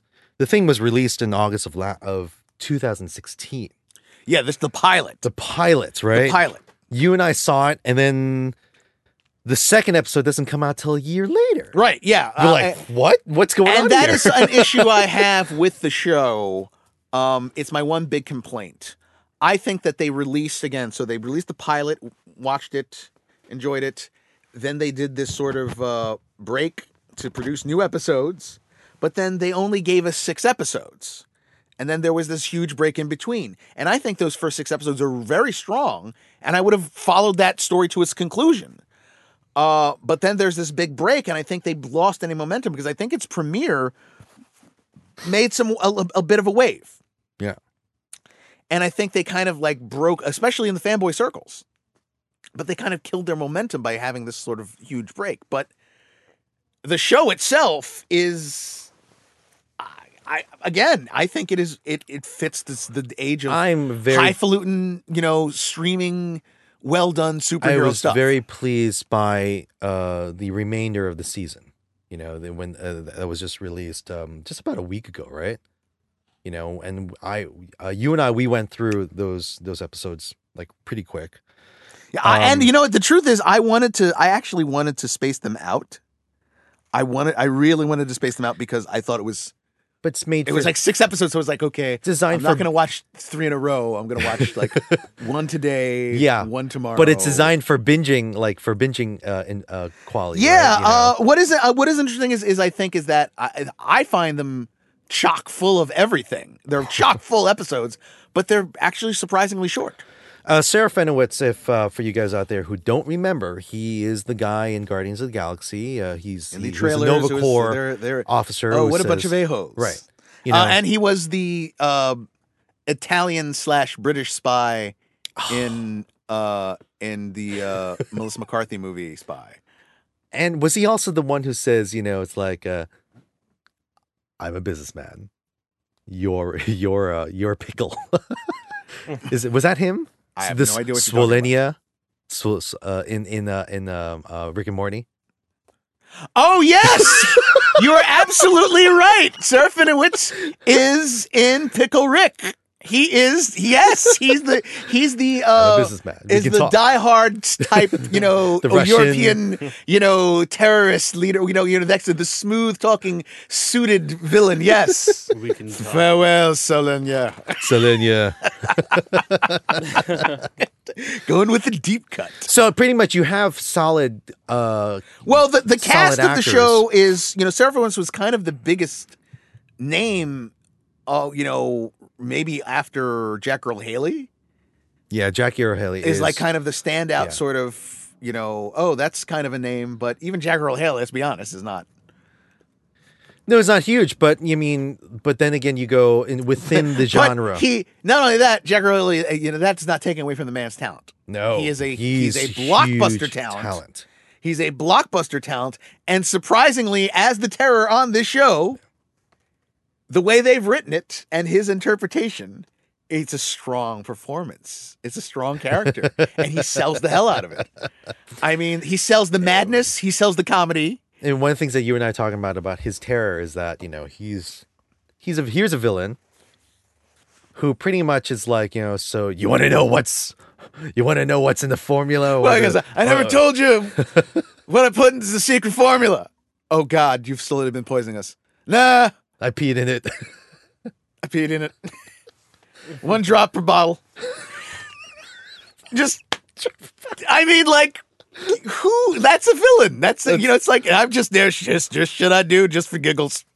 I don't care. Uh, the other notable mention is the, who, who the, whoever the actor who plays uh, Overkill, aka Straight Shooter.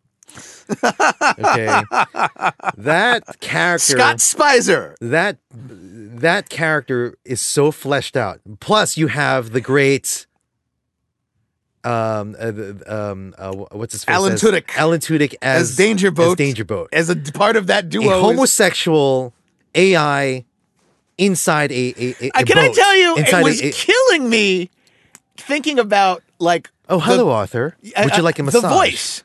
I was like going, all right, I, I- it's evoking Niles Crane, but it's it's not it's not him. Okay, who is this voice? And and, and also going, I know this voice in this way, like not like this actor has done this kind of work before, and I've specifically heard it ringing. It, I these the tones, everything, and that's when it's like.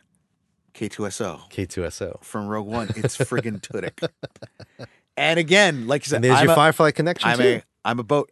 I'm I'm I'm an artificial intelligence that is a boat and I'm gay. that thinks that is also that believe that thinks of itself as a man who is also attracted to other men. and you're right. Oh. and again, Hi, Arthur. yeah. okay, so here's your you know homosexual panic humor, right? There's your low. Yeah. and then they really get you involved in in overkill slash straight shooter's backstory and his motivations and everything else and his relationship with miss lint and yada yada yada Yeah, like it's, it's one one of those like dum dum dum scenes. It's like uh it's like what was it? What other, what was that other thing that you broke?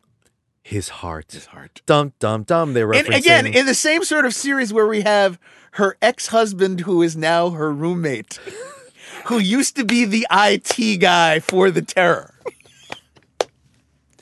I mean, it's it's you know again all the absurdity, fleshed out characters, and you know genuine mystery, and also genuine like again you can tell love for poking fun at the absurdity of it all. I At mean, the genre, really, you know. Superion, yeah. Superion as a sort of vaguely like He's Superman anal- Superman, Superman analog. Superman analog, first superhero, and it was like, don't touch that. You know, just because it's glowing doesn't mean it'll give you powers. It's probably radioactive. It's probably already given you cancer. I mean, just, but yet again, him even has a moment where they want you involved in him, his inner life as a real character. Why, why do you, why do you help us out? You know, why do you help out humanity? Because I want to be a good person. And even then, like You know, we had a discussion about that. It's like I look that character. Uh, you go, oh yeah, he's he's he's a horrible character.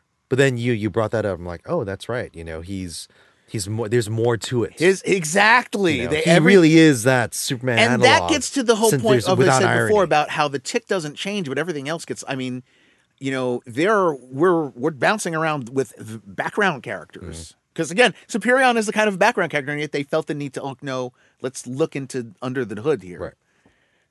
Arthur, Arthur is an incredibly fleshed out character on the show, well, and it is ridiculous what his backstory is, and yet.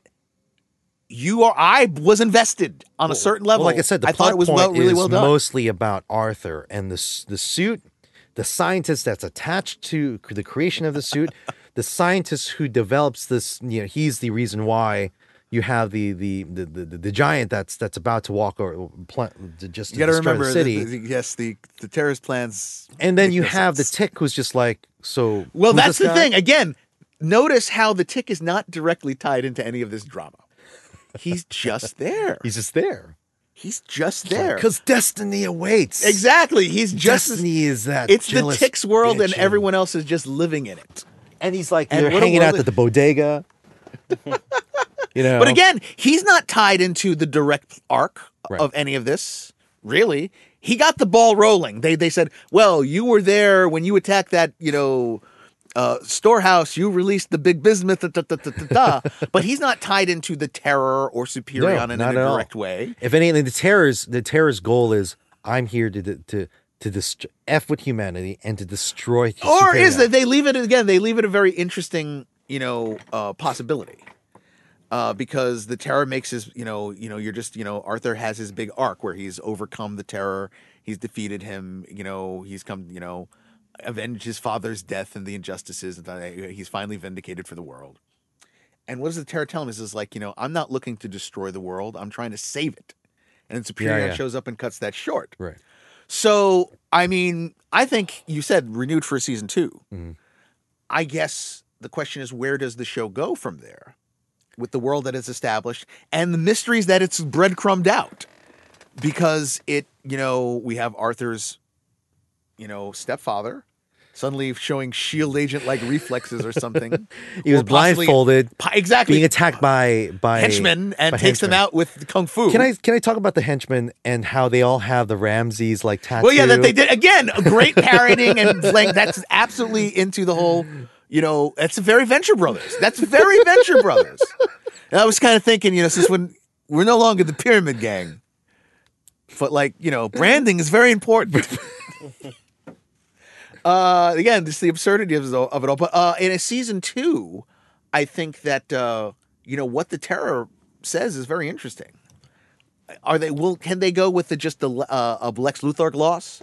Which you know, Luthor's whole thing is he believes, well, you know, he, he- justifies his he perished, Superman. right? He, we can say he that he perished at the, or is that like open ended? no, he just froze him. He's he, again, he- again. if Okay, okay. Superion is the Superman Oh, analog, that's right. That's right. That's right. he brought him in alive. And I think we will definitely there. You, yeah, I you can't do a season two without the terror. I think that's like I think I honestly I think there's your your again your analog to modern streaming television shows. He's the D'Onofrio. You have to have him Okay. back, All right. right? All right. You even if it's a supporting thing, not as prominent in the second season, you got to keep that going because they're opening that door. What did he mean by that? And I think is is it a Lex Luthor? I'm I'm rationalizing my evil by saying, well, I'm taking out this superhero who's holding humanity back, or is secretly tyrannical, or is it he is just crazy and it doesn't matter? You know, again, like I said, will they go that route? And then the other part is that they have their shield uh, equivalent on the show The- the- the- and we showed that at the end of it. Oh, God, if- the dog gives them a Dude. deep throat style warning, Adventure Brothers has Sphinx, Sphinx, how do they not bring a Sphinx like organization? oh to this, Jesus God, right? Ed, you're you're a genius. Thank you. You're a genius. Sphinx. Yes. They need their, or, or even if they do go that with the Aegis, you know, whatever. Right, give them a certain personality to the whole their whole operation. um, are you um now? I I sort of am slightly disappointed that there is no Die Fledermaus uh analog or you know like Batman Dude, analog. uh, dude, that's Captain Liberty, you know, American Wait, made Ed, analog. Ed. I know. I say wait. season two, man. Sewer Urchin. I want to see these characters. I I, th- I think that you will see, you will we- it's very likely to see analogs. Uh, I definitely think that Because there's, there's as much as as good as I like Overkill, he's you know to me that's a different. That's not Die Fledermaus. No. That's not what he's parodying. no, per, he's per se. it's like the Punisher slash. He's yeah, it's the. Punisher Deathstroke kind of thing, Yeah, yeah. and that's fine for what that is. Uh, I I for Die Fledermaus that a Batman equivalent essentially is what we're saying. Right. Uh, yeah, and I would. It, I think this type of show, the way they've done it, I think you could go deep with that. could you imagine? Imagine Ed. Oh okay, Ed, Nathan Fillion's going to be in season two. I see it right now. you brilliant best. I see it. Ed, I can see the future. Ed, Ed. Let I me can see it. No, no. And this is how you you you lob it at me, and then I knock it out of the park.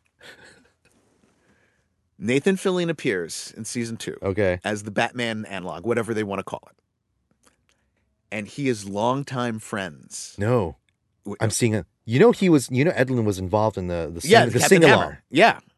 He can't be that character. Okay, no, we're okay, not going yeah, to okay, cross over fine, worlds. Sorry, fine, that's fine. too much. Now that's too fanboy. You're going too Okay, fanboy. okay, okay, Let's pull it back. Okay, Nathan Fillion. Nathan Fillion appears as the Batman analog, who is longtime friends with Superion. and if we want to go really deep, if we want to go really deep, he is a closeted gay man. I And I need to tweet him right now. He's he's Nathan, are you? in love with mm. Superion? Hang on, I'm going to tweet Nathan right now. Nathan, are you in the Tick season two? Because if not, you better be. type type that. If not, you better be.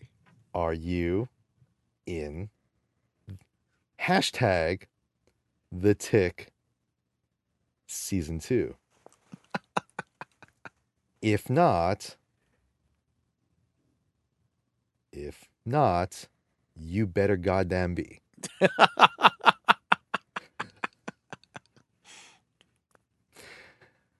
there you go. Tweet Uh, you know, Sphinx. Captain Captain Hammer, the brown, the brown. What what what what, Hammer. what is he on the Venture Brothers? The brown something? The tarantula. Is he the brown tarantula? Well, he was a Spider-Man. He's a like, Spider-Man know, equivalent, Where it's like I can't let anyone know about my powers, and Who's then who's still who? It, it, their commentary is that he's approaching middle age, but he's still in college. Again, those guys are brilliant. Bring get your asses to work. We need the ventures back. Jesus Christ. and also to uh to Roiland and and Harmon, get your asses to work. well, they already are. We got the we got Oh, the yeah, we got true, the trailer that's for it. We got the trailer. true. For it. Hey, I like hey, ice listen, cream. Hey, I do uh, like ice cream. I like as ice well. cream. You know, the thing about ice cream is it uh, it's not a solid or liquid. It just kind of rolls in your that back of teaser your mouth. went on for like four minutes. Four minutes and it of was that. the same. There was this. But I'm Ed. Let's not look gift horses in the mouth. Let's not look gift horses. in the mouth. It's back. It's returning. Um, so I- I think eh, the the the the, the series was really successful. Uh, John, did you get a chance to see any of the Amazon show? Zero. No chance. Well, watch it. Watch it. I highly recommend it. It's um, it's again, Have it it's- running in the it's- background, you It's, know? breezy. I- I- here's what you're gonna watch it. If you remember the Warburton show, throw out your conception in the sense of tone. It's still very funny, incredibly funny. Still plays on I the feel tropes. like I feel like uh, that show was like a spin-off Seinfeld show. And- well, that is one. It was more that that was geared more towards a sitcom setting. Yeah. John, I'm telling you, this is just like it's like if the Netflix guys behind Daredevil decided to do The Tick. In terms of production values and sometimes level of seriousness of, of situations, and yet still it is hilarious and very very funny. Um, Awesome. yeah, give I it a shot. Give it a give it a shot. shot, It's yeah. very it's it's it's worth your time. And again, uh, just a salute to Ben Edlund, who um, Like again, I said to, like uh, I don't think we would have the genre that we have today if the level of Ben. writing on something Ed. like Firefly Ed Yeah, is so influential. Uh, and you know, Can you imagine, like, you know, what the roundtable discussion was when him and Joss had to sit down and just go, let's do this, let's do this? They're mapping out like the next decade or two of the medium that that was going to affect you and me and us not here. not consciously, but no, yes, they had us in mind. There, there, there- no, they had uh, not consciously, but there is that sort of you know. I mean, Ben Edlund at this point could go on to do anything he wanted to do. On the back of his success with his own creation, he's finagled into all these other people. Like I said, he's always worked with a certain quality, and uh, he knows how to change with the time, and he keeps getting better and better. I mean, we'll we'll hear something about that. Uh, of uh, there is an award in his future. I really think I'm not saying what award. Could be anything. Could be Schmuck of the Year. I don't know. But it, there there is an award for Ben Edlund waiting for his level of like you know no one no guy. He has the tenacity and he has a vision and he knows how to bring his vision to life. So you don't count a guy like that out for anything. And uh, he's delivered something that is really, really. I think maybe more more so me than you, but really close to my heart as a fanboy. Uh, the tick is just really important building block of Um, because you um, know what? We are fanboys are big on analysis. And what is co- uh, this sort of deconstructing comedy other than an analysis, a deep analysis of all the things in the world of a superhero and wrapped up in this engrossing, funny world with, you know, engrossing, funny characters? Do you think that it's come to a point where, um, especially with Ragnarok, right? You know, like you're starting to see a trend of like, okay, the the comic book. Are you saying Mystery Men was 20 years too early, Ed? I believe that's Oh what you're God. saying. Well, I'm I'm just saying. I'm just thinking There are that. people who love the heck out of that movie, Ed. well, like I said, there's some really listen. I shovel. I I shovel, shovel well. really. I shovel well. Okay. The Blue Raja. I'm just saying that, like, me, like, is it? Are we beginning to see uh, yet again another deconstructing, tr- a, a trend of deconstructive, like, you know, within the genre, you know, stuff that's going to come out. Oh yeah, Ragnarok Oh, is- oh is a prime yeah. I thought. I think that um, as long as the superhero trend goes uh, goes keeps going strong, and I mean, like, what are the forecasts for Avengers? I mean, people are still interested. Like you said, we there's reporting on Shazam for a reason. There's reporting on you know the building up for the Aquaman. You know, there's still people that are excited for Aquaman, despite Justice League kind of disappointing. We're still riding a crest, and again, there's you know the, the kingdom needs a jester, and we know who better what does that than say about the kingdom? I mean, DC, which is ch- which has always championed the, the the classic, you know, okay right? Um, the, the classic themes.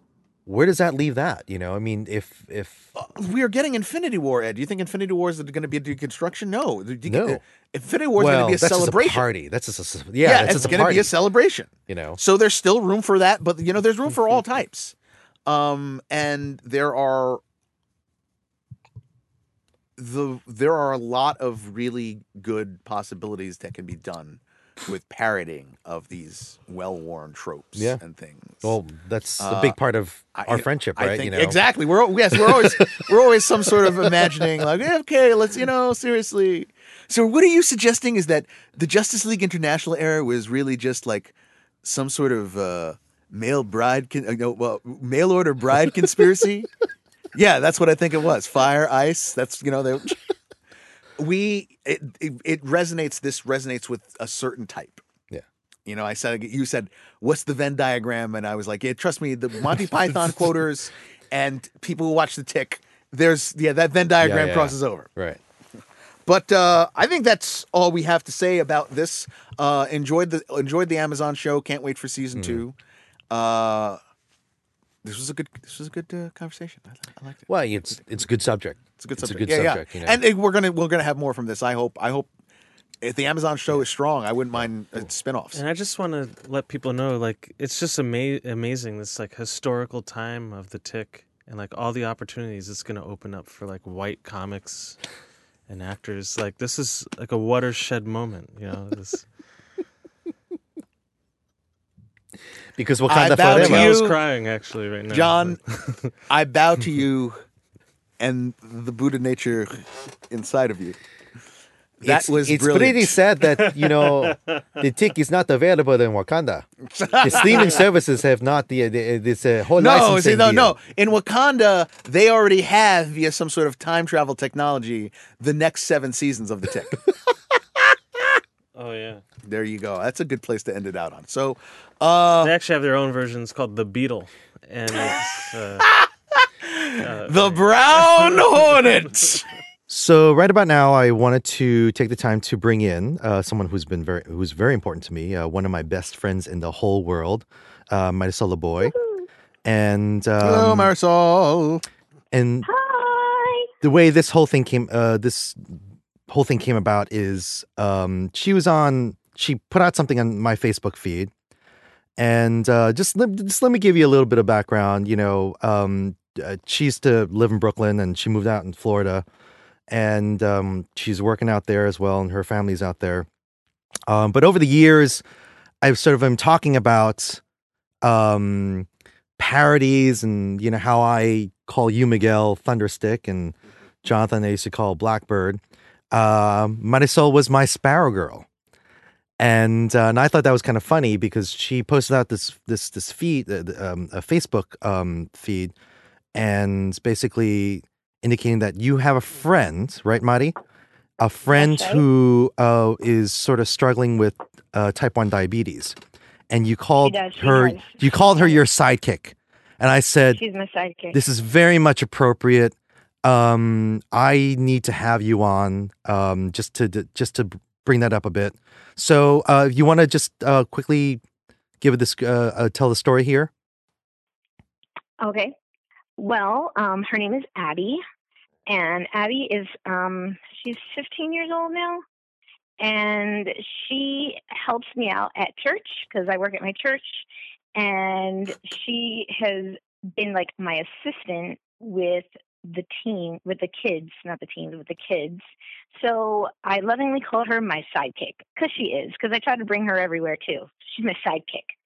So everywhere I go, or if I'm, if she's really interested in the arts um, as well, and so I want to introduce her to more people involved in the arts and all those things. So, like I said, I try to bring her wherever I can and introduce her to people. And they're like, "Who is this?" I go, "This is Abby. She's my sidekick." So she has now um, taken that and uses it all the time. So when we're around other people, I'm like, yeah, so Abby, da, da. and then she'll go, yeah, I'm her sidekick. So I love it. I love it because she's she's the best. She's the best. She's one of the best kids I know, and she helped me get my job at the church, like my full time job. So as my sidekick, you know, that's part of the job. You know, I'm just saying. I'm kidding. she looks out for me. She looks out for me, and I for her. She's secretly your sidekick, but in fact, you know, you're the sidekick. Right? I'm saying. No kidding. now, yeah, yeah. So So, okay, so that's why I call her my sidekick. okay. Now, what was it about? Really mushy and call her my superhero because she helped me get this job too. So Now, what was it and I go, about the that's so sweet. the post you the the post that you you put on on on Facebook was that Abby um is struggling with with type one diabetes, but hmm the message pretty much was you know please support um um certain charities that go into um treating or finding cures for type one diabetes. I mean, um hmm Yep, because we're going to do a walk this Saturday. Okay. She invited me to the walk. Okay. And so I, of course, am going to go and wanting to support her in everything that she does. And I figured, you know what? Let me post this out onto my page because I'm sure there's other people out there struggling with type 1 diabetes. It's it's not the dia- it's it's not the diabetes that people normally think of when they're like, "Oh, you'll just take some insulin and you're fine." Like, you know, yes, there is insulin, there's other but there's more um to it. And she explained it to me all. I cannot explain it all right now because there's a lot involved. Um, but it's the more uh, serious serious case. She was uh, born with it and everything, and so her diet is is is particular, and she's on the insulin and and other stuff, and yeah, like she wears an insulin patch. okay. Now, the link that you sent me was uh, www2, the number two, dot jdrf dot org. Okay, that's again www, the number two, dot jdrf dot org. Uh, and that goes into Abby's wonderful walkers. And the event you have, Mhm. um, uh, that's in Orlando, uh, 2018. Uh, and you guys have a goal of um, two, uh, uh, 2,500 and you guys have already raised uh, 25% of that which is uh, 620 um, so yeah you guys who out there who are listening to this um, support support it you know throw in your support for a good cause um, and uh, you know just be aware uh, make yourself aware of, of type 1 diabetes Um, we can get Mhm. into more more into that. And if you have any questions, uh, feel free to to email us at uh, to be continued um, at gmail.com. Um, so uh, what else is going on? What else is going on? Yeah. Like, cause, cause you know, uh, like eventually, and I've been saying forever um, that when we do the Doctor Who yes, show, yes, and we Marisol. will He do keeps it, bringing you up in, in We terms need of to do Doctor a Who. Doctor Who show. and I know Doctor you, the best. and I happen to think it. I think that you are, uh, you've surpassed even myself with the Doctor Who, with the with the Whovian culture, because you now your thing is that you love Tom Baker. That's your that's your jam. I love Tom Baker. I love David Tennant. They're my two favorite, and also the second Doctor, Oh, okay. Oh, this, Patrick Troughton. Oh, Patrick Troughton. He's really like after going back. See, see I'm going to go on a whole thing right here. After going and, after after watching like see like the the brand new version of Doctor Who, like the newer series. Um, like was it what did it start? 2013. I forget what year it started. But um, Maybe even earlier. It might have been like 2008 or something. Yeah.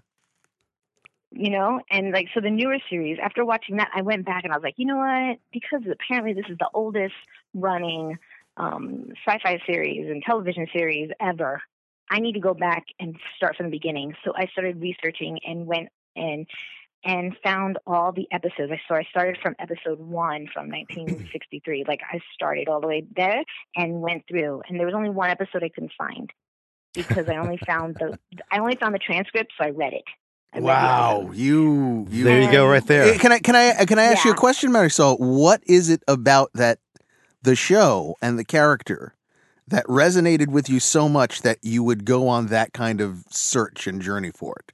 That I got to see every I- single episode. I got to see every single thing. That's you know. I love I love the fact that it's so intelligent. It's so I was going to say intelligent, but it's so intellectual and at the same time comedic. And when you combine the two together, Mhm. it's brilliant. Like you have to have that that mindset. You're like, okay, yes, this is going to be cheesy, but that's what's so funny about it. And but then there's the brilliance of all the intellect that goes into creating these storylines and creating um you know these characters and the fact that the doctor's from Gallifrey and but he changes and da, da, da, da, like all of this stuff. There's so much that goes into it, and I love a good story, and it's a good story. and for it's the and it's very story based as you as as you pointed out because it's not there are ray guns and things and spaceships but it's not star wars it's it's No. at a different speed Ah, yes, and there are. You're forgetting one thing, which is there's screwdrivers. That's what we use. We don't use guns. but exactly we like- oh, use and- screwdrivers. And the sonic the sonic screwdriver was not introduced until That's until the second Doctor. there. You go. That's Until why. Th- you see how timey wimey this girl's getting. She's getting all. She's getting but, all. but yes but timey-wimey. Marisol it's not it is not a it's not a series that focuses on a lot of stuff that are tropes in in a lot of sci-fi that Americans get it is thoroughly British again he doesn't he doesn't carry a laser gun you know what I mean No, he does not carry la- because he doesn't believe in killing. He doesn't believe in killing somebody else. That's the thing. The not to say that he hasn't had like his moments. Although of, he's like, been a mass murderer. of epic proportions that we Okay, know the war we- doctor We're not going to go there right now. but, the thing, but see, but the thing is, the fact of that whole with the whole thing with the Daleks, the thing with the with the doctor is, Wow, this see? episode took a you see what I'm turn. talking about? Do I not deliver? th- but that's why he's so. What's the word I'm looking for? Burdened. What's the word? Um, yeah, yeah, no, he's a character. He's, He's a so- yeah, He's haunted. He's haunted by the things that he ended up having to do that he was not in belief of. Right. Because if you go back to all the other ones, there were other times when his doctor could have gotten rid of the Daleks. And Right. that's the thing that when you follow the series that you find out, you're like, oh, dude, you could have gotten rid of this guy a long time ago. But you Okay, all right. Yeah. Hey, hey, Marisol, Marisol, you're hired. You're hired. You're hired. You got the job. You got the job. So, so here's the deal, Marty. You know, uh, we're getting a new. We're getting the Thirteenth Doctor. Those episodes are going to come out pretty soon. Um, you're going to be in. You're in. You're in. Okay, you're in. Okay. Um. So we'll. I love Doctor Who. And- as we and I'm not as we can like tell. Yeah. Of all Whovians. I'm not even the Whovianist of all Whovians. It's like I joined. I joined late. My like one of my other um, best friends, Jamie. She's like she was a huge and she she met Tom Baker. So like when she was Oh yes. Ah, so I do remember. I recall meeting her. so like that's super cool. Well, but I- I- like I think- I've just gotten to love it. I think uh, all definitely. like I think most of us. uh, I know for myself, I've I've I've come in late in the game as well. But I'm going to tell you what we say. Uh, wha- um, we have a saying on the show, Mari Sol, is save that juice and save that juice save for that your, for save that the- big your show. passion and flowing out of you. Save that yeah, juice. but uh, we will certainly have you. Yes, uh, thank on you for thank you again for coming on, and uh, you know I hope everyone listens to your message, uh, helping someone out. Uh, you know we're just trying to do a little bit that we can, and uh, we hope everything works out. Um, so yeah, I mean, for you listeners out there, stay tuned for for for that uh, Doctor Who that up and coming Doctor Who show at some point in the future. Um, thank Good you to very have much. a female voice. Yep. Thank you, uh, Mighty. Thank you very much. Uh, yes, I thank you love for you to joining death. us. I really miss you, and uh, we'll we'll we'll we'll we'll have some more. Um, we'll we'll have some more talk. You have a good rest of your day. All right. Thank you guys. Thank you. Okay, goodbye. Take care. Alrighty. Bye. Okay, so well, that brings us to the end of our show in its finality. Uh, as as always, uh, we are broadcasting or podcasting to the world via the internet. Not broadcasting. not broadcasting. That's a whole need special equipment. Special equipment. I think you do that with cows or something. Browsers. Man eating cows. Man eating uh, pro- again, browsers. Uh, no, no browsers. No, no.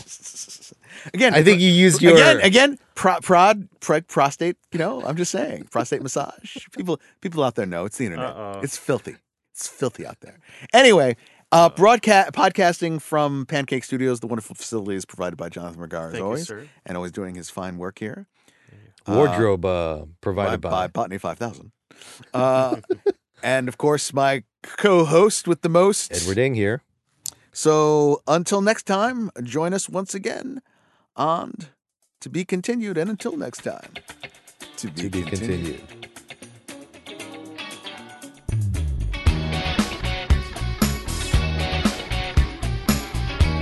Hey guys, thanks for listening to To Be Continued, a fanboy podcast. Our website is www.tobecontinued, a. Check us out on iTunes, Google Play, Facebook, Instagram, and Twitter.